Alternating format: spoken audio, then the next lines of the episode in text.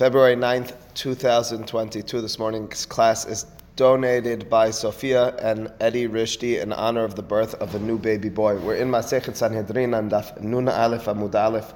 On the very bottom line, just uh, four words before the end of the line. The Gemara, in finishing its conversation about what those words of Rabbi Eliezer in the Beraita at the top of the page meant, uh, brings the opinion of Rabbi Yirmiyah. After all, what was it that Rabbi Eliezer said? Rabbi Eliezer had these mysterious words. He said, Et aviha bisrefa, vet hamiha biskila. Again, it's in the context, that much we do know, of bat kohen, of a woman who's the daughter of a kohen who has wrongful relations. But his words are, her father is by burning, and her father-in-law is by stoning, it's not fully understood. The Gemara had several clever suggestions as to how to crack that code. The Gemara is concluding its conversation with just a few more opinions. Ela Amar Biyirmiyah says Rabbi I'll crack the code of Rabbi Eliezer. What does it mean? Her father with burning, her father-in-law with stoning. Le'olam kirbi Ishmael. Truth is, he says, the opinion of Rabbi Eliezer is, is uh, commensurate, it's, it's, identical to that of Rabbi Ishmael. Now, Rabbi Ishmael is an opinion we just mentioned a few lines ago in the Gemara, and we'll elaborate upon in just a few more lines in the Gemara. But fundamentally, his opinion is when a woman who's a Bat Kohen is engaged, it's then that she gets serefa. When she's married, when she's nisu'ah, in that circumstance, she gets hanik. I'll repeat again. According to the Ishmael, the only difference when the Torah says "Ubat ish kohen kita not mechalelet that's talking about an arusa, an engaged woman. So far, so good. Et aviha bisrefa, the words of Rabbi Eliezer. I understand those words. Okay, now I understand. It means when she's in her father's household. I'm defining that as during time of engagement. Before she's fully married, bisrefa. The next words are a little bit difficult. Et hamiha, when she's out of her father's household, when she stepped into her husband slash father-in-law's household, well, according to the Bishmael, now she gets hanik. Rabbi Eliezer's words were biskila. So it's not exactly clean, Rabbi Yirmiyah. You're suggesting that Rabbi Eliezer really pegs himself, is really uh, committing himself to Rabbi Ishmael. Not so fast. You have to be a little bit more creative. Et aviha birshut avia bisrefa. The first statement, as I mentioned, is easy to understand. According to the Bishmael, which in turn is the opinion of Bili Eliezer, is a arusa bat kohen shezinta. The punishment is serefa. That's birshuta viam. The next words are the hard ones. Et hamiha. What does it mean? Et hamiha. You just told me, I repeat it to you several times. Bishmael's opinion is when she's married, she gets a punishment just like all of Israel. What's that? Henek. Mehamiha. Biskila. Says Rabbi Yirmiyah, you'd have to interpret those next words of et hamiha not as in the possession, in the reshut of her father-in-law, but she committed the relations with her father-in-law. In that circumstance, it's clear. The Mishnah tells us on Daf Nun Gimal that the halacha is kallato, your daughter-in-law. The relations is is uh, is uh, sikila. Well, that being the case, it all does work out, technically speaking. Sikila is on a high level or not?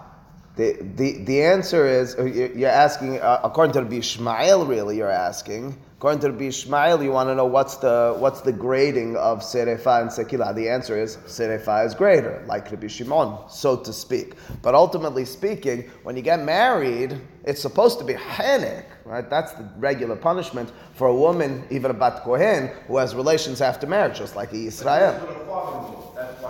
That's the Hidush. It's with her father-in-law. So you got the more Hamur one, which is Sikila. Sikila is certainly greater than Hanik. The only according to who? According to everyone. According to everyone, both Bishimon and Chachamim. Right? In other words, no. absolutely. He just switches the order of Serefa and Sikila when we're dealing with marriage, right, in a regular circumstance, according to the Bishmael, it's Henik, so now you're going up to Sikila. The only difficulty over here, listen, technically it all works out, it's the specifics of the words. In other words, if I'm giving you even a coded word, a sentence, I say et aviha, and then I say et hamiha, you'd think that they're somewhat identical in terms of what they're referring to. In the possession, in the domain of her father, in the possession and domain of her father-in-law. Instead, the suggestion of Rabbi is in the possession, in the domain of her father, but the flip side, et hamiha means with her father-in-law. That's a tough sell. I mean, it's a symmetrical line. It's a, it's a statement, et avia, et hamiha, and just separating by punishment punishment. Says the Gim, Vechol Adam Bechenek, and the, flip side is again, when she's married a Bat Kohen with her father in law, it's Biskilah. With anyone else, of course, it would be Haynik. That's the opinion of Bishmael. Amar Rava says, Rava, I, I, can't accept such a claim to be Yirmiyah. My I don't understand. Why did you differentiate? Why would Rabbi Eliezer differentiate in his uh, in his uh, presentation? Or idi idi mamash. Either the et avia and et hamia is mamash, meaning it's with the father, with the father-in-law the relations, which obviously to be uh, Yirmiyah is not claiming that way, or idi reshut, or alternatively, they're both referring to in the domain of the father or the father-in-law. Again, according to the Biyamiyah, you're splitting it down the middle. It's et avia in the domain of the father, bisrefa, Rabbi. Et hamia, not in the domain of, but rather with the father-in-law. Says Rava, it's just not clean enough to argue that that's the interpretation of Rabbi Ishmael. Ela amar Rava, says Rava, the second to last stab at it over here. Le'olam Shimon. Kasava, uh, excuse me, Le'olam Shimon. I'll tell you that that statement, the mysterious one, that of Rabbi Eliezer, et aviha bisrefa, vet hamiha biskila, that's following Rabbi Shimon. Hard sell. How's it following Rabbi Shimon? Rabbi Shimon told us, as we discussed before the class, that both Arusa and Nesua is Bisrefa. He opens up to the Torah in Parashat Emor, and it's a simple read for Rabbi Shimon. There are no theological, no philosophical questions. The Torah says, Ubat ish kohen ki tehel not. What type of woman? A bat kohen. Married or engaged? Bat kohen. The answer is, in all circumstances, Serefa is the easy. Should be a just not even nothing. Uh, well, again, in the simple reading, correct hundred percent, hundred percent. In the most, in the most simple reading of the text, it's even a pinuya, as as as Mara says. Ultimately speaking, you're right. He's not as simple as I made him out to be, but he's simple to the extent that it's still arusa or niswa. Well, that being the case, we turn to Rava and we say, Rava, you just claimed that Rabbi Eliezer is following the opinion of Rabbi Shimon. Not so fast, because you're right. The first statement, et avia bisrefa, muvan, beautiful statement. That's Rabbi Shimon. Et hamia biskila had you drop to Sikila over there, right? You dropped over there because in the world of Bishimon, that's a drop. You're not going up. Says the says the Gemara El Amar Le'alam Rabbi Shimon v'kasavar Rabbi Eliezer. Rabbi Eliezer is a Rabbi Shimon tweaked. How's he tweaked? Nisua ke'arusa. Uh, we generally speaking want the nisua to be similar to in the way that we're treating her with severity of punishment like an arusa. Well take a, a, a, one step back and understand how it works over here. For an arusa bat Israel who's zinta, the Torah in Parasha in, in Sefer Devarim Perikaf Bet, Parashat Kitese tells us she gets sekila, right? Israelit gets sekila. You bump that up when we're dealing with a bat kohen. You understand? Ah, it's any woman over here. Bat kohen says Rabbi Shimon. How do we bump it up one level to serefa? Ma arusa had darga. Darga means level, step. Maskinan asik means to go up. La misekila lisrefa. The same way on the one hand when I talk about the engaged woman, according to the strict, clear Rabbi Shimon, you went up a level. Why'd you go up a level? Bat Kohen, ya haram. We're not dealing with a regular woman. We're dealing with Bat Kohen. She goes up a level. She goes from Sikila, which is the standard punishment, to Serefa. Says Rabbi Eliezer, I love that logic, Rabbi Shimon, but I think that when we go into the domain of Nisu'ah, you're skipping too many levels. Because in a regular Nisu'ah Bat Israel, what's the halacha if she has a zenut? She gets henik. I think you can't skip now several steps up, up to Serefa, which is the top. Henek for the Bishimon, look at the Mishnah, is number three. Well, if it's number three, it means if I'm going to go one step up, I'm going to go up to Sikila. As a result, the statement is Afnisua. Had means one, Darga means a stage, a step. Maskinana. Mehenek Lisikila. That's the statement in turn of Rava. It's very clever. It's certainly the clearest and strongest claim you've made thus far. But, and it's a shame he's not here, but Jared was making this sort of claim yesterday. He said, How come the Gemara is so certain that Rabbi Eliezer, who's one of the Tanaim, can't have an independent opinion. Everything over here is revolving around the fact that how does he fit into the Bishimon or to the Hachamim or to this? The answer begins with we don't know what he's talking about at all. He could have an independent opinion. He's talking about Avia and Hamiha. He's talking about father and father-in-law. He's talking about sleeping with them. He's talking about he's talking about in the domain of the father. Is that the beginning stages we just don't know what he's talking about to begin with. Then we're working with a construct, a structure we have already, but Rava is extending it a bit. So says Rava, I'll tell you, it's all talking about domain. How much I'm setting forth. Now, in terms of punishment, Rabbi Eliezer does have an independent opinion. He's within the framework of Rabbi Shimon that sekila is above serefa, and then he uses his own logic in reading the Torah and understanding his punishment. Matkif.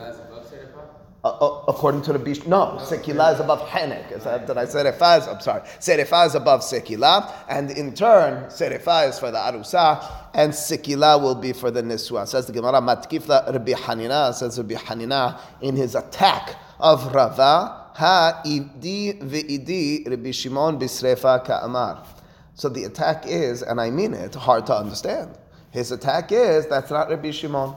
Rabbi Shimon's opinion, as we mentioned earlier, as as uh, as Mars helped me with, is uh, Rabbi Shimon's opinion is both Arusa and Nesua is Bisrefa. That's his opinion. Is that really a matkif? Uh, hard for me to fully to understand exactly the attack over here. Because again, uh, Rava's claim is that Rabbi Eliezer is an independent opinion.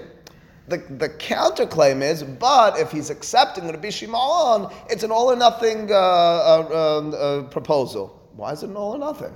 Maybe he accepts Rabbi Shimon with regards to, as we just spoke it out, with regards to severity of Serefa above Sekila, and then he injects his own logic in this in this system. So the disproof over here, the matkif, as I'm suggesting, is that it's, it's not a knockout. In other words, it's not to the extent that you couldn't make the claim that Rabbi Eliezer is standing independently. It's exactly what Rabbi uh, Rava just did. The suggestion is we're surprised more than anything. This is how you have to read the Gemara. We're surprised there's a new opinion that wasn't recorded in a regular way together with our other opinions. It's the concluding line of a Beraita in which you recorded standardized opinion and you introduced an absolutely new opinion hard for us to accept that this is a new opinion that's being mentioned, so to speak, matter of factly in the context of something which we're dealing with, laws that are already understood, and we're trying to elaborate upon them. And all of a sudden, in that context, you brought up a new opinion. Says it doesn't sound right. What's that? It fits beautifully.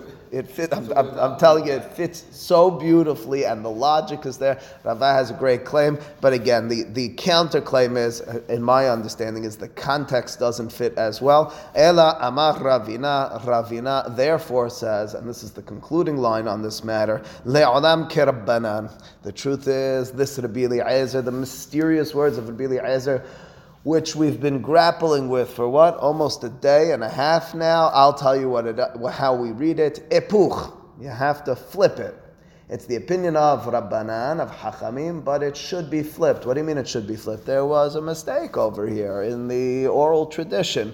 Our words were et aviha bisrefa et hamiha biskila. It shouldn't read like that. It should be et avia biskila vet hamia bisrefa. If you do flip those two words, serefa and sekila, which of course are most are most important words, or even avia and hamia, if you were to flip those, you now have rendered an opinion of hachamim, who we know and trust very well. The hachamim told us that when a woman is an arusa bat her punishment is sekila. Why sekila? Because sekila hamura miserefa. It's the more severe one. That's not what the Torah is talking about. The Arusa Bat keeps the standard punishment, which is the highest of punishments. When does she get Serefa? When she's a Nisua. That's what we would call Hamia, when she's in the domain of her father in law. Then we bump her up from Hanik to Serefa, which means, ultimately speaking, Ravina, who's one of the later or the last generation of Emoraim, has one of the final words on this matter. Instead of accepting Rabbi Eliezer the way the Beraita seemed to present him, and that was et aviha bisrefa, vet hamiha biskila, it should rather be et aviha biskila, when she's in the domain of her father, i.e., when she's engaged, biskila, biskila, that's the higher punishment according to Hachamim, vet hamia, when she's in the domain of her father in law, meaning when she's niswa and married, then she gets serefa, which is the higher punishment of what a Bat Israel counterpart would get, which would be henek. You never get serefa each Kohen. Engaged. Correct. Arusa bat Kohen, according to the Hachamim, never gets serefa. She gets sikila, which is the higher punishment. Right. You're knocking out the Oraita. How so? It's the words. The Torah says, Bat Kohen, is Sefer. We, we are defining a deoraita. Ubat ish kohen kite not. We are defining as when she's a nisua. We're defining. We're not getting rid of the law. When, she's in Nesua, you just said that we're do Henning. No, no, no. To a Yisrael we do up. To a bat ish kohen we do serefa. There it is. Ve'epuch, and you should flip it. Et avia b'skila v'et hamia b'srefa. The haidika amar et avia. The Gemara is bothered by something, very briefly. Uh, the word et aviha. You see, the word et aviha, he mehalelet, uh, generally speaking, uh, sounds as if uh, we're dealing with in marriage domain. That's what you just told me according to the Hachamim. Again, I went into the Pasuk in the Torah. I opened up to Parashat Emor, and Pasuk says et avia. And you come and Rabbi, what does that word mean? It means she's uh, profaning her father's uh, merit and status. At what stage, Rabbi? So I tell you, according to the Hachamim, that's how I'm going to go. Nisua. Now I open up the Beraita. The Beraita says, Et aviha, what are the words? Biskila.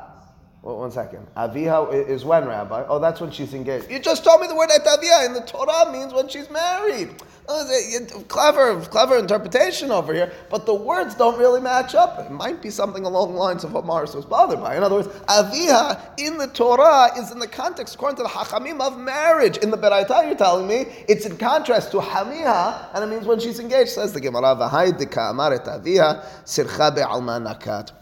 Sircha means it's something that's kind of just tagged along. It's just it's, it's a word which is not perfectly fitting. It's copying the words that were used earlier in the Beraita, and in truth, aviha, in this context of Bili Ezer, we're referring to engagement, is not the perfect word. We've already been talking about in the domain of her father and uh, hilul of her father, so we use that word, but it's what's called sircha be'alma, it's just something that kind of got used because it was the word we were already used, using. I mean, you'd be familiar with that. We're in an argument, you're using one word continuously, and I'm trying to debate you, and I'm explaining to you, you have the wrong definition of that word, but as I debate you, I use that word. You say, why are you using that word if you tell me I'm wrongly defining it? So I'm using the word you're already using, and I'm trying to explain to you within that word, this is what it actually means. That's what the Gemara suggests in its concluding line.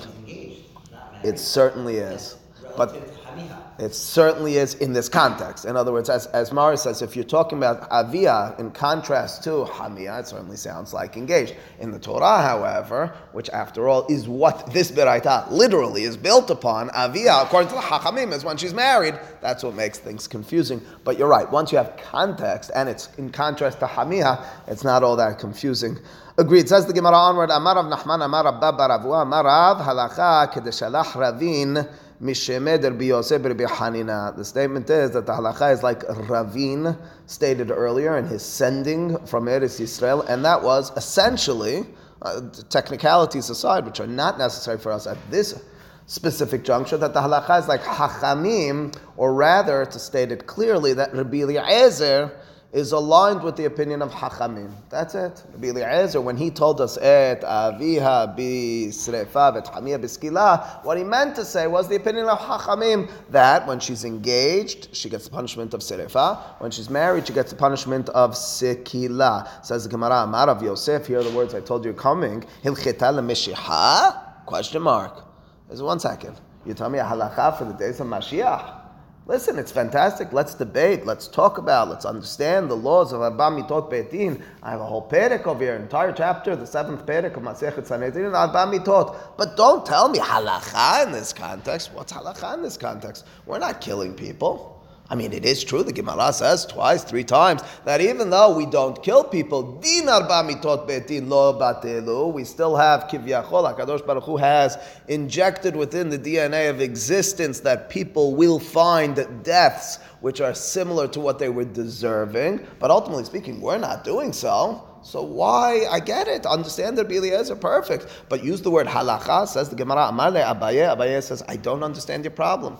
I mean, this is the classic. This is the classic high school rabbi and students conversation. The student raises their hand and says, I don't understand. Are we ever teaching lulav hagazul in the school now? Are we ever going to have a soul in lulav? This is a ridiculous conversation to be had. What's the response? The response is what the Gemara says, and then I'll elaborate for a moment on it. Lo litne. Hilchita lemeshiha says the Gemara. If that were the so, if that was so, if your claim that arba mitot in this context is not an appropriate endeavor, something that we shouldn't be discussing, so shechitat kodashim, which is the entirety of Masechet Zevachim, all the laws of slaughtering. Let's add to it menachot and arachin and temura, all the laws of kodashim of korbanot in the mikdash. Would your claim, would your claim, Rav Yosef of hilchita lemeshiha, apply to them as well? Should we not be studying them? Is it not appropriate for us to be quote unquote with you know real italicized quotes uh, wasting our time on it? In other words, the answer clearly is we're okay with that. Why are we okay with that?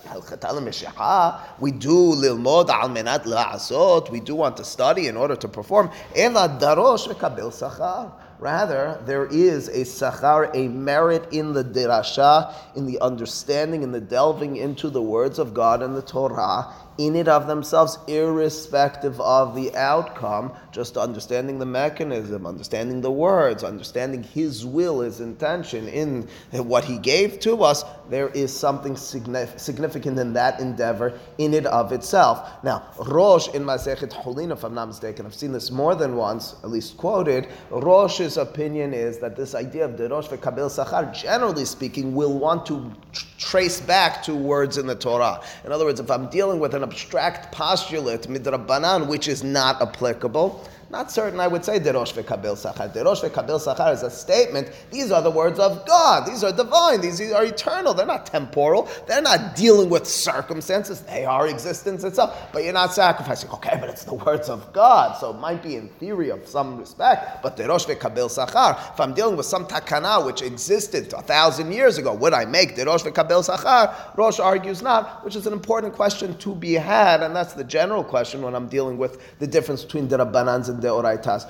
But all that being the case, that's the response as well. Why am I learning lulav hagazul? My response always in those sorts of contexts, I have to do this in the first days of school to the ninth graders who are learning Gemara for the first time at a higher level. You have to address such an issue because they're in a class. So my response always is, because I'm waiting for the question, is did you ask that question to any of the other classes? No, our other classes are, are practical, really. Let's just run through this calculus. It's practical. Science, boron, and magnesium. Is that what's taking place out in the, uh, in the streets that I've I've been missing has, uh, and I'll go through one by one. The answer is, is history that practical? I want to understand history. Literally, anything and everything that we're learning, that we're studying, generally speaking, unless it's direct, unless it's business, law, or something along those lines, is all quote unquote theoretical. But that's who makes you who you are. That's what makes you understand the world around you. That's the Rosh Kabel Sachar. If you understand the source of existence, you understand the way the world ticks, the way it works. So now you know how to apply that. Yes, it's a step or two or ten removed removed, but that's the reality of anything and everything you're going to be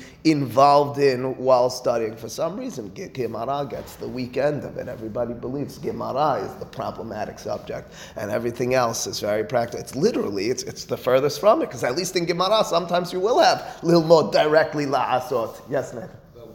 learning it is also practical, because you're facing those same issues. Whether you're going to get the punishment or not, you have to be dealing with, hey, uh, severe of a mistake so, a hundred percent. I'm going in the same direction, ironically, forgive me, in the same direction in calculus. I can't understand it. My son can, for real. But if I understood it properly, if I was able to accept the axioms of sorts that I can't understand, well, then I imagine, as he tells me, as others tell me, I imagine that I understand the world in, yes, specific circumstance better.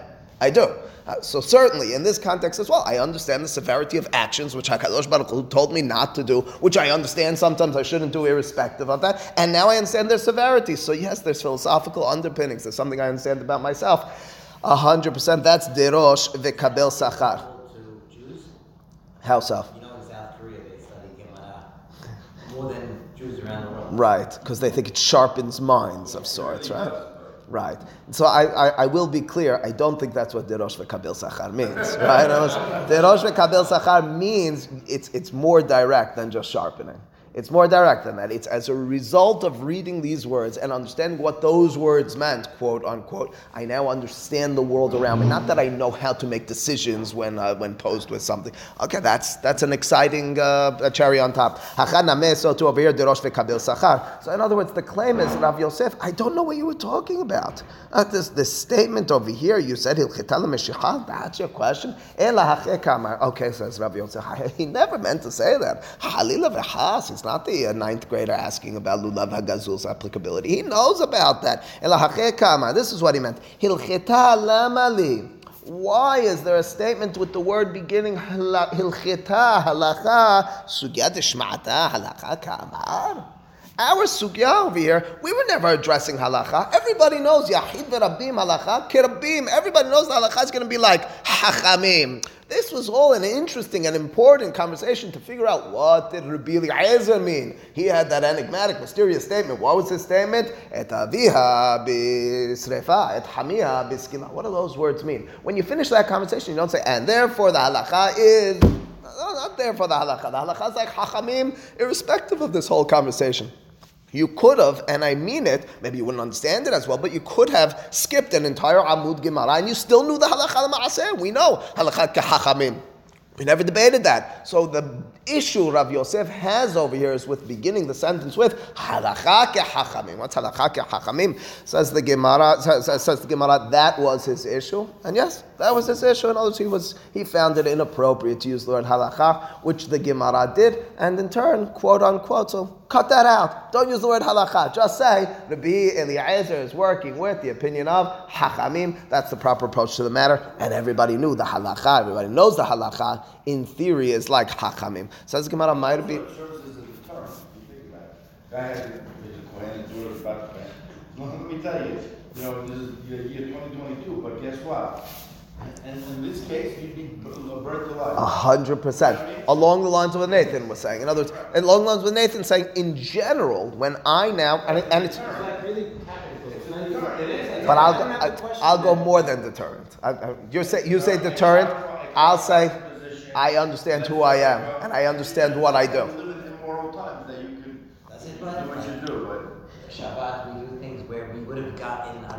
Okay, so we hope. So, so we hope it. So Morris's claim is it's a deterrent. My claim is it gives us an understanding of context of why and how we're supposed to be doing what we are doing or what we actually are doing, not what we're supposed to be doing. I, listen, it's the example I give all the time, and I'll give it again. Uh, it's just two weeks ago, parasha. In this context, the Torah says ayin tahat ayin, says an eye for an eye, and it says petza tahat petza, and so on and so forth, which sounds very literal. Says Harambam in his Mishneh Torah, following the eighth perek in Masechet uh, Bava Kama, perek HaChovel, Has v'shalom, Has v'shalom mamash. Ayin tahat ayin, an eye for an eye means money. It's Hammurabi's code which says an eye for an eye. The Torah negates Hammurabi's code. The Torah is telling you money. Ah, of course, it's difficult. So then why does the Torah say ayin tahat ayin? So the Gemara in Masech in Perek HaChovel deals with that. But Harambam says this is what we call Perush Mikubal Moshe Rabbeinu. The Torah has a word. I don't know how to define that word. We have tradition how to define that word. There's no veering left or right on this. It is that. For example, Pri Etzadar. It doesn't mean an exotic, beautiful fruit. It means etrog. Perush Mikubal Moshe Rabbeinu. Period. Harambam in his uh, my father was just talking about this at the table on Shabbat. Harambam in his Moreh is, uh, if you go into his class on Shabbat, he told me he's going to talk about this uh, this Shabbat. It's, it's hard. Parashat Tesaveh, I was going to talk about Tesaveh, so I'll go back to Mishpatim again. Harambam in his Moreh Nevuchim says, no, the truth is, ayin tahat ayin, it's mamash. Are you kidding me? He just told me in your Mishneh Torah, it's asur to talk like that. You can't talk. He says, okay, and the rabbis interpret it as they, how you talk like that? The answer must be something along the following lines. What Harambam is saying is in terms of value, in terms of how we understand this world, severity of action. You took the eye of another person, mamash, you are supposed to have your eye taken. I'll never do that to you. Quote unquote, we live in a day in parallel to us when we don't have arba mitot betin. So who cares? The answer is there was never ayin tachat ayin mamash either. But God is saying if you take someone else's eye, that's what we're supposed to be doing to you. So understand the severity of this action. Call it a deterrent. Call it an understanding of our system by stating it like that. There's no contradiction then in the words of Harambam. That's the suggestion in all of these contexts. Whenever you talk about uh, derosh v'kabel sachar, it's not heke Talmud Torah lishma, and as a result, I build towers that have no meaning. Much meaning, just like, and I mean it, lehavdil, a science class and a math class and a chumash class and a lashon class. They all have meaning as well if you properly orient it. If it becomes something you just do in the laboratory in the classroom, so then it is derosh v'kabel sachar, which is meaningless. For what reason? You went to the classroom, you spent all your time, and what did you come out with? I didn't come out with something that now I'm putting to death. I didn't, hopefully, I'm, I'm not doing it now, says Mars. But beyond that, as I not, don't do it, or as I fall prey to doing it, I understand what is going on in my life because I've been sensitive to the words of God and understood them properly. Says the Gemara, Ishmael. Who is Rabbi Ishmael? We've been throwing around this opinion of Rabbi Ishmael. What did Rabbi Ishmael tell us? We saw it on the last Amud, we saw it on the top of this Amud. Rabbi Ishmael's opinion is the Arusa Bat Kohen gets Serefa.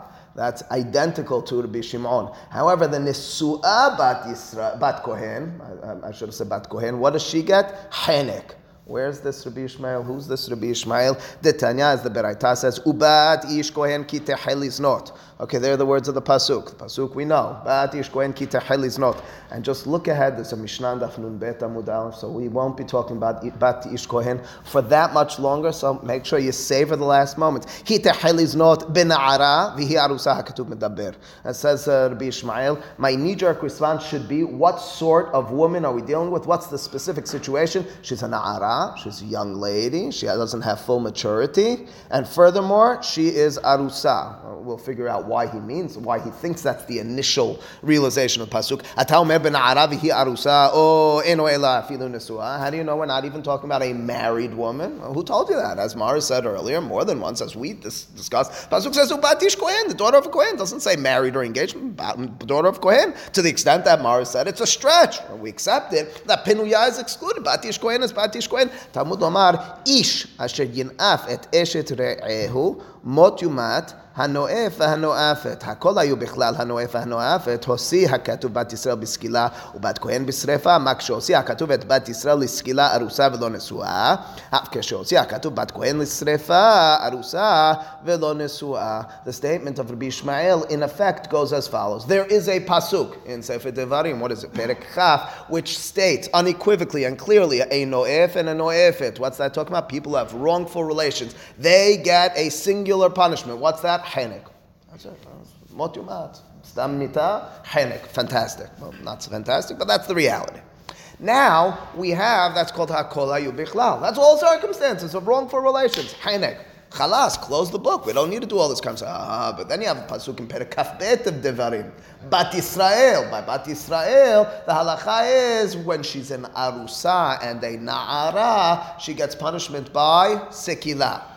It means that we removed her for a specific circumstance. And then I turn back the clock. I go to Vayikra and, and Parashat Emor, and I see that Bat Kohen also is an exception to the rule. What's the context? What situation? Well, I say if my first exception to the rule was talking about when she was engaged, that's the Bat Israel. So my suggestion in turn is that the Bat Kohen as well is only when she's engaged. The Kelal is all women. The Perat, the uh, Yosemin HaKelal, I should say, is Bat When she's Arusa. I have another Bat Kohen when she's a X. It's got to be Arusa as well. That's the suggestion of Rabbi Ishmael. So says Rabbi Ishmael, very easy to understand. Then he goes like this. In general, wrongful relations, Hanik. Bat Yisrael, the Torah explicit when she's an Arusa, Sekila. Bat Kohen is another exception. I know from earlier in Torah, in Sefer Devarim, Parashat, in Sefer Vayikra, Parashat Emor. What is that? Sort of Serefa. I know. Of what circumstance? Well, it's got to be similar to the Bat Yisrael. It's when she's an Arusa. What about when she's a Nisuah? I told you, all wrongful relations are Hanik. That's Rabbi Ishmael's opinion. Again, Rabbi Ishmael therefore says an Arusa bat Kohen is bisrefa, a Nisuah bat Kohen is behenek baruch Adonai le'olam.